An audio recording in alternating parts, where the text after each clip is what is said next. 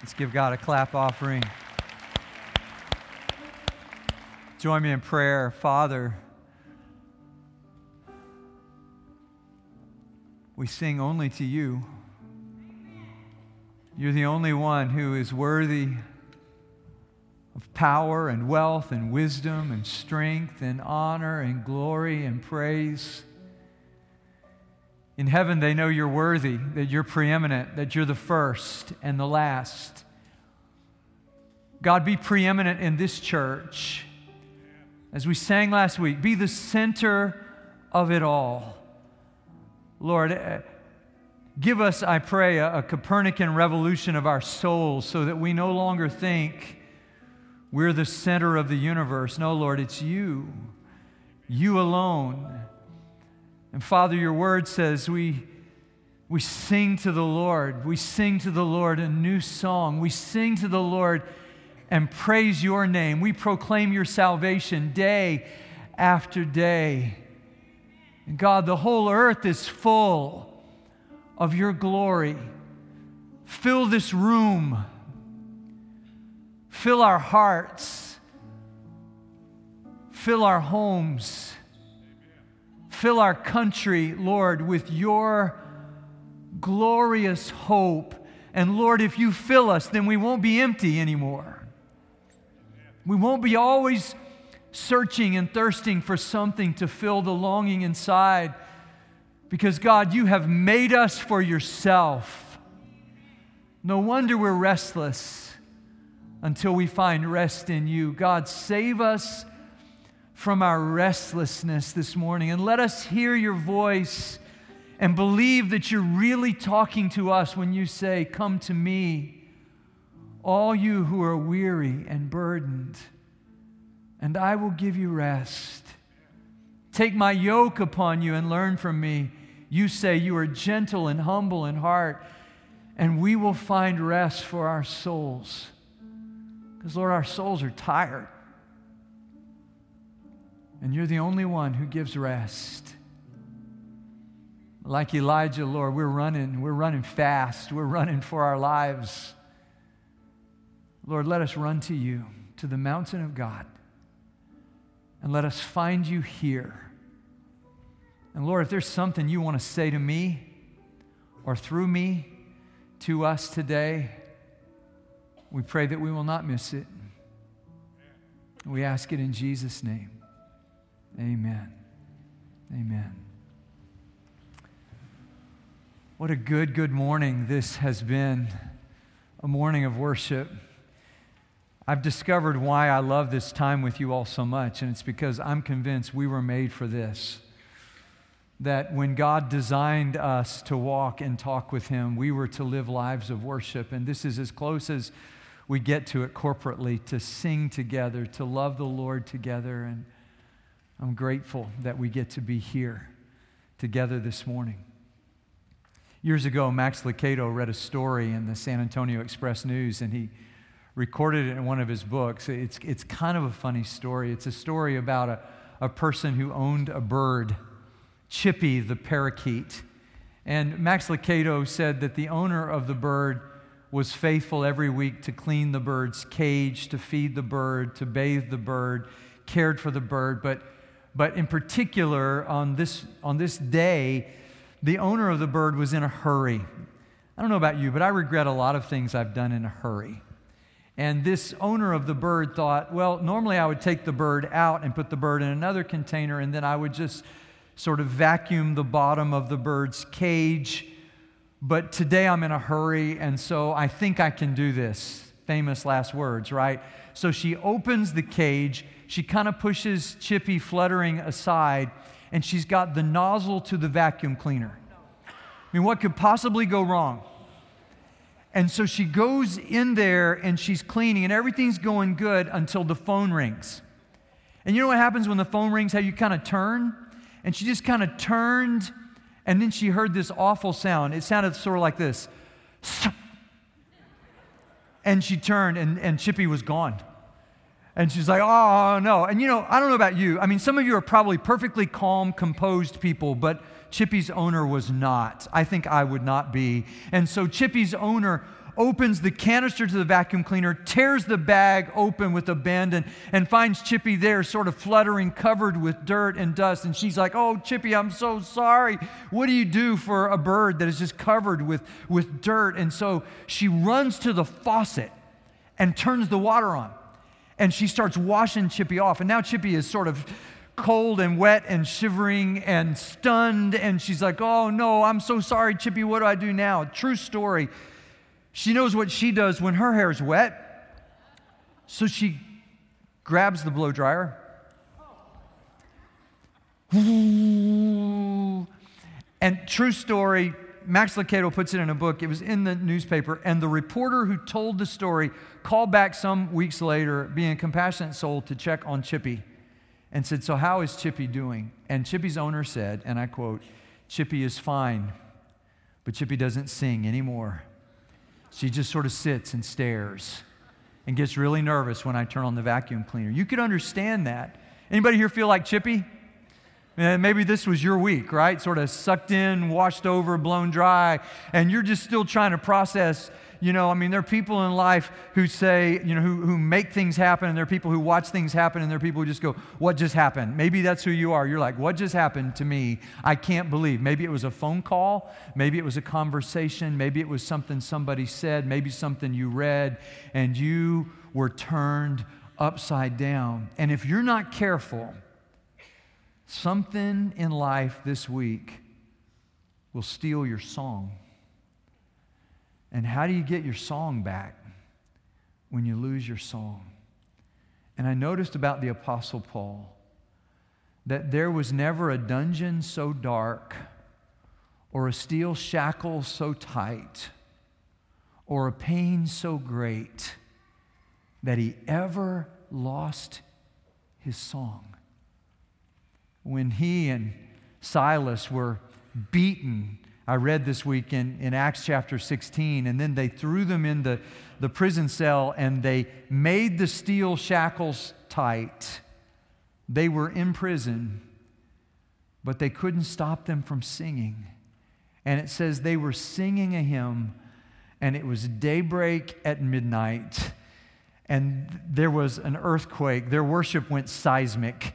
It was on the Richter scale, and it set all the prisoners free, including, by the way, the jailer who had beaten them. Paul never lost his song. We read a part of that song last week when he said, Jesus is the image of the invisible God, the firstborn over all creation. He, he is the beginning and the firstborn from the resurrection of the dead, so that in all things he might have the supremacy. Now I want us to hear this morning him sing about hope, about glorious hope. Would you open your Bibles with me again? Colossians chapter 1. I hope I'm not moving too fast through this chapter for you. We've been in it nine weeks. We're all the way to the 24th verse, which is a good thing. It's a good place to be. One of my favorite passages of Scripture, and not only mine, but a lot of servants of God love this passage of Scripture. Would you stand with me as we read God's Word? Colossians 1 24. Watch in verse 27. There are seven words that ought to have our undivided attention today. But let me start in verse 24. And it's a bit paradoxical, isn't it? It's an oxymoron. Listen to what he says. Now I rejoice in what I'm suffering for you and I fill up in my flesh what is still lacking in regard to Christ's afflictions for the sake of his body, which is the church. I've become its servant by the commission God gave me to present to you the Word of God in its fullness, the mystery that's been kept hidden for ages and generations, but is now disclosed to the Lord's people. To them, God has chosen to make known among the Gentiles the glorious riches of this mystery, which is, seven words, Christ in you, the hope of glory. He's the one we proclaim, admonishing and teaching everyone with all wisdom, so that we may present everyone fully mature in Christ. To this end, I strenuously contend with all the energy Christ so powerfully works in me. This is the word of the Lord. Please be seated. Paul knew something about suffering because for a period of time he was the source of suffering for the followers of Jesus. Remember that part of his story back when he was called Saul? He held the coats of the people who stoned Stephen. And he was there. But the interesting thing about that was, I'm pretty sure as he watched Stephen that day, at one point it says, our staff's reading this, by the way, in our, in our Bible study together on Wednesday mornings at 10. And there's a moment when Stephen begins to speak and he's going to recount holy history, all that God has done.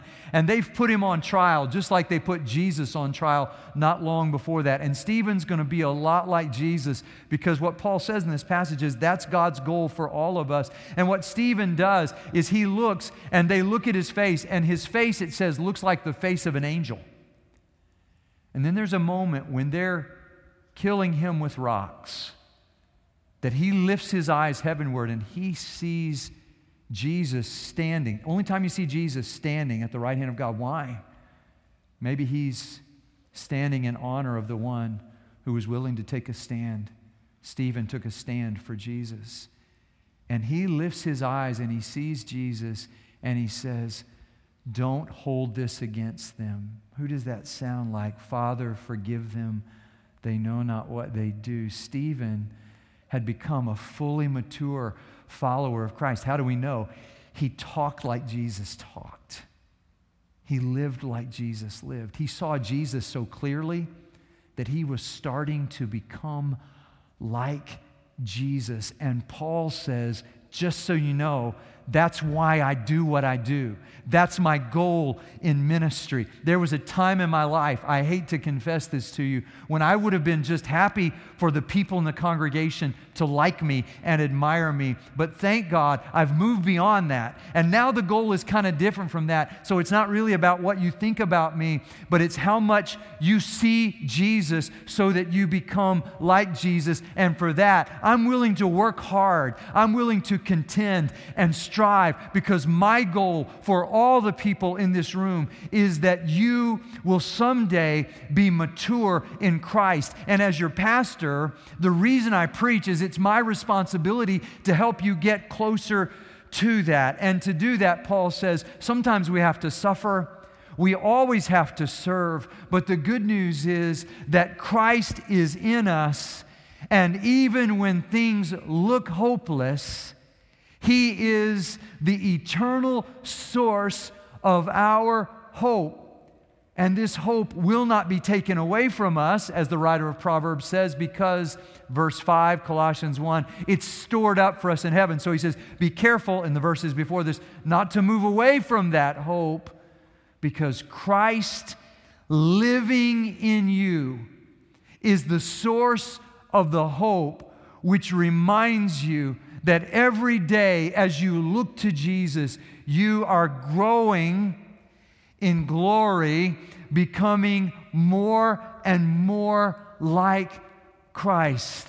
So Paul says, through Christ, who is our glorious hope, Christ is our hope. He says, through him, we suffer for the sake of Christ who suffered for us. So you know the part about Jesus suffering. But just I want to remind you that when Jesus preached, he said, And you're just like your master, you also are going to experience suffering in this life. The story of the gospel is not just that Jesus suffered for us, and certainly not that that means you and I will never again stub our toe or ever have any pain in our lives. The point is, we're going to suffer, but we can never suffer meaninglessly because, from Paul's perspective, when he says, I rejoice in my suffering, it's because he knows that his suffering is a continuation of the suffering of Christ, that he's suffering because of the stand he's taken for Jesus. He's writing from a prison cell, and listen to him sing a song of hope. So, hope is not just a wish, it's not a, a nebulous, sort of vague iffy kind of thing. Like I use hope that way as a synonym for wish. Like I hope the cool front actually comes in this week. But I have no control over that, right? I don't know whether it will happen or not. Meteorologists say it will. Um, their batting average is, eh, you know, I don't know, not, not as good as like Bregman batting average. It's kind of not that good. So maybe there'll be a cool front, maybe not. But I'm sure hoping there will be one. But hope in the Bible is a confident expectation. Read it. It's not just a possibility, it's not just a probability. It's not a pipe dream. It's not Pollyanna optimism. It's not it'll all come out in the wash. No.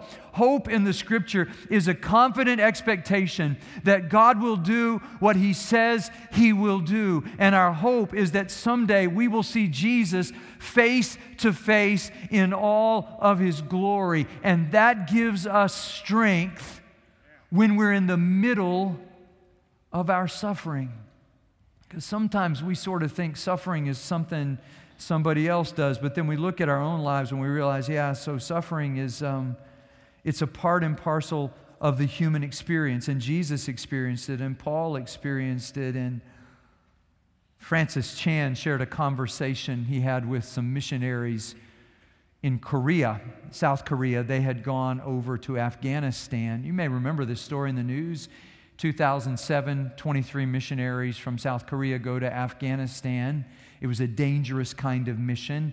They get over there, and sure enough, they're arrested. They've got one Bible between them. They tear the Bible apart. Everybody gets a part of the Bible. They're thrown into, into wells, into, um, into cellars, into jail cells, and they're there for a period of weeks. And during that period of time, the Taliban is holding them captive. And the only thing they have is that part of the Bible that was given to them, just a fragment of it.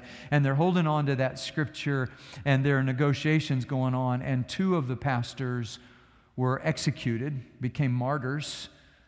And meanwhile, there's a lot of negotiation going on. And finally, those 21 are released. And Francis Chan sat down and ate supper with one of those 21 and said, Tell me your story. And he said, You know, the most amazing thing is the 16 sisters and four brothers who were released with me, we still get together sometimes. And when we do, the sisters, the brothers sometimes say to me, Do you remember what it was like when we were being held captive? How it was like Jesus was right here. I've never felt closer to Jesus than I did then. I pray, I fast, but when we were literally being imprisoned and we were in fear for our lives, it was like Jesus was right there. And sometimes, he said to Francis Chan, some of them will say to me, Do you ever wish we could go back to that captivity when Jesus was so close? And in that story, what you see is what you also see in the scripture. So Shadrach, Meshach, and Abednego didn't wake up one morning and say, Hey, let's go for a stroll in a fiery furnace. But I want you to know that when they took the stand they took and said, Our God is able to deliver us, but even if He doesn't, we're still not going to bow down to your idol. We're going to do and exactly what God says. We're going to worship our God. And they're thrown into this fiery furnace. But if they'd never been in that furnace, they never would have seen the fourth man. Because it turned out when they got in the furnace, they weren't alone. One who was like a son of God, like the Son of God, Daniel says. And Jesus is there. The presence of God is so real. Stephen's story when he's being stoned to death, you say, that's a horrible thing. I mean, surely J- Jesus doesn't want us to experience any suffering in our lives at all. No, here's what I want to say to you it's when we suffer that we discover how close Jesus is because we become dependent on Him for every breath. And we know we can't live without Him. And so the message of the gospel is not Jesus did all the suffering, so we never have to. Must Jesus bear the cross alone and all the world go free? No, there's a cross for everyone. And there's a cross for me. And Jesus said, If anyone wants to come after me, let them take up their cross daily, deny self, take up their cross daily, and follow me. And the, the, the news about following Jesus is sometimes you're going to go through suffering. The better news is when you're following Jesus, you're never going to be alone in that suffering because some people in our world suffer who don't know Jesus. And that must be unbelievably impossible. How would we ever? Sometimes I've heard you say this to me in a dark and difficult moment when we've stood together weeping in a hospital or in a cemetery. And sometimes people will say to me, So, how do people make it without the Lord? And I don't have an answer for that question. I'm just glad we're not without the Lord because He empowers us. And so, through Christ, who is our glorious hope, we suffer. And through Christ, our glorious hope, we serve.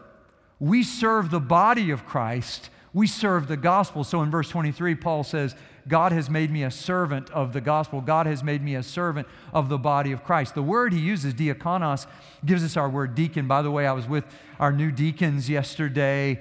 Um, we have 16 new deacons, which is a great day in the life of our church. I, and I have to tell you, I know these people and I love them and I'm so glad I get to serve with them. And that's what we're going to do. Turns out the deacons, the pastors, like, like I said last week, we're not the head of the body.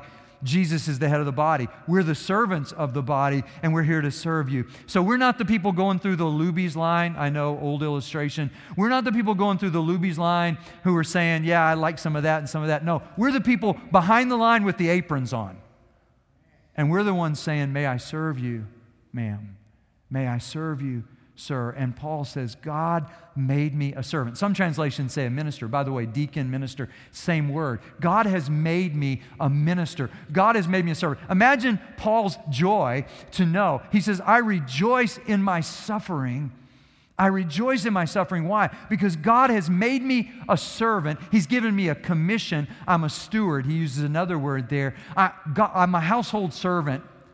And my job is to serve the gospel, the good news. My job is to serve the body of Christ. And we, he says, are servants. Where would he get an idea like that? Well, in John 13, where Jesus insists on washing the feet of his disciples and then says to them, So if I, your Lord, washed your feet, guess what you get to do? Wash each other's feet. Um, and then Matthew 20, verses 26 to 28, whoever wants to become great among you must become your servant. If anyone wants to be first, they must be your slave. And then listen to this. He says, For the Son of Man, Jesus, I didn't come to be served, but to serve and to give my life as a ransom for many. I have a t shirt I wore yesterday. I got it when I was on one of my mission trips over in Bulgaria and it says consumed on it. Consumed. And it just reminds me when I wear it that whatever else I am in this world, I'm not a consumer of religious goods. I know, I know we live in a sort of free market society, and it's kind of like, well, you know, I, like a salad bar religion, so I'll get a little bit over here and a little bit over here and a little bit over there. The problem with that idea is that's not being a body. So a body is connected to itself, to each other. Jesus is the head. We're the body. We're connected to each other. It means we belong. Remember that word? We belong to the church. It's not where I go to church. I belong to the church. I heard about one guy who was getting in trouble. He was getting in a lot of trouble. He was getting in, involved in adulterous relationships. And um, so um, the deacons of his church up in Dallas called him and said, So we hear you're going through some really crazy things. We like talking about it. Oh, yeah. He said, You know, I don't want to be a part of the church anymore. I've decided not to do that anymore. Just take me off your roll. I said, We can't do that. You belong to us, and we're responsible for you, and we care about your soul. So, like it or not, we're going to check on you because we love you. And we're going to call you to stop doing those things because we care too much about you just to ignore those things. That's what it means to be part of a body. And here's the thing about the body if one part's hurting, we said that last week, it's all hurting. And we're part of this body and we serve each other together. Now, that, this is where the gospel collides with um, American free market consumerism. And I read a quote this, this week. Sometimes we get wisdom from outside our own confines, from a quote from a guy named Ajith Fernando. He's a Sri Lankan Christian. This is his observation. Every place in the world, every church in each culture has its own special challenges, theological blind spots that hinder Christians from growing to full maturity in Christ. And he said, I think one of the most serious theological blind spots in the Western church is a defective understanding of suffering. There seems to be a lot of reflection on how to avoid suffering and on what to do when we hurt. We have a lot of teaching about escape from suffering and therapy for suffering, but there's inadequate teaching about the theology of suffering. The good life, comfort, convenience, a painless life have become necessities that people view as basic rights. Here's the problem with that if they don't have these, they think something's gone wrong. But one of the results of this attitude is a severe restriction of spiritual growth. For God intends for us to grow through trials. Am I the only one who could say today, I, am not happy about the bad things, the hard things that have happened in my life? I'm telling you, when I got that phone call, when we got that phone call, and I watched the color drain from my wife's face when we found out that her parents, on their way to a Bill Gaither concert of all things, the, the bus crashed and her mother was killed. And her dad kept going back on the bus trying to find her, and he rescued people and all that. And I, you know, I remember those days, and I'm telling you, it's like the rest of life is black and white, but that was that was like technicolor. And the other thing I'll tell you is Jesus was right. He was right here. Because we knew we had to depend on him for the next breath I don't know, you parents, I mean, we, we were kind of like this with our kids. We're going to keep our kids from ever having a difficult time. We're going to we're going to somehow shield our kids, and they're never, ever going to experience any difficulty. The problem with that theory, as my brothers and I talked about it one day, it was the hard times which taught us to depend on God so that we could see Jesus clearly. And if we live our lives going, we're going to shelter everybody so that nobody ever, no. The Apostle Paul said, we suffer and we serve. And why? Because we strive for one thing, for one purpose. And here it is. He said, This is the struggle we want to present everyone mature in Christ. So the goal of life is not to avoid pain. The goal of life is not to accumulate the most stuff. Whoever has the most toys at the end wins. The goal of life is not to get what I want whenever I want it, because usually in my life that doesn't go well. No, the goal of life is for God to get what He wants, and what He wants is for us to grow up. And to be an acorn, may I repeat, is to have a taste for becoming an oak tree. And God planted an acorn in our lives. And inside that acorn, when we became believers, that seed He planted in our souls, within that, there are branches and roots and leaves there's a tree in there waiting to be formed, and that the image that God is trying to make out of me and you is to make us together like Jesus Christ so that the body matches the head. Unlike those ridiculous things at amusement parks where you put your head in the little slot and you're suddenly a muscle person. No, no, no. No. Actually, that the body of Christ would fit the head, and the head suffered, so we will suffer, and the head served, so we will serve. But the, the ultimate goal is that, that, that we become like Christ, that we grow up to maturity. And we say, Yeah, I know missionaries should be mature, and I know pastors should be mature, but whereas, no, no, no. Paul says, I warn everyone. So forgive me, but in the days to come, I'm probably going to warn us sometimes. But that's what Paul did. We admonish everyone, we teach everyone. Why? So that we may present everyone, literally every person, mature in Christ. Just to be clear, that's why I do what I do. I want us all to grow up, to become like Christ. And that, that means, as Gerard Manley Hopkins said, that our lives are transformed. He's got a, a little. Um, poem called When King, Kingfishers Catch Fire, because when a kingfisher bird flies, it looks like it catches fire. And he says, You know, we always say, Well, it's just about me, it's about myself. But the end of the poem says, I say more. The just person justices. I mean, don't just per- people live justly? The just person justices. Keeps grace that keeps all his, her goings graces. Acts in God's eye what in God's eye she, he is.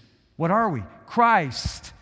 For Christ plays like an actor. Christ plays in a thousand places, 10,000 places, lovely in limbs, lovely in eyes, not his, to the Father, through the features of our faces, to become like Christ. That's our hope. That's, the, that's a glorious hope. You know, glory is not like our achievement on the athletic field. Glory is the outshining, the effulgence, the radiant presence of God manifest in our lives. So Paul says to the Corinthians, we're not like Moses whose face faded after he came down from the mountain. No, we're the people whose faces are becoming more and more like Christ. As the psalmist says, those who look to him are radiant. As John says in 1 John, we know that when we see him, we'll be like him because we'll see him as he is. That will be glory. And it comes to us through suffering and serving and striving. It's hard work, but Paul says, I'm willing to work hard. I'm not doing this just to, to have a, an occupation or a job. This is my calling to help people become like Christ. Every minister on this staff will tell you that. That's what we're here for. That's why we're all here, to become like him. And I remember John Jasper, a story I heard years ago. He was a pastor in Atlanta. I'll tell you how important he was. When they built the big beltway around there where they go like 150 miles an hour around the city, I don't know if you've ever done there. It's like the city of the quick and the dead. If you're not quick, you're dead. It's crazy how fast they drive in Atlanta. But there's a place where literally the Beltway moves, it, it bends around a church. Because when they did the plan, the, the road was supposed to go through the church where John Jasper preached, and the people of Atlanta wouldn't stand for it. So they moved the road instead of moving the church. Who was John Jasper? He was a guy who preached in that city for 50 years.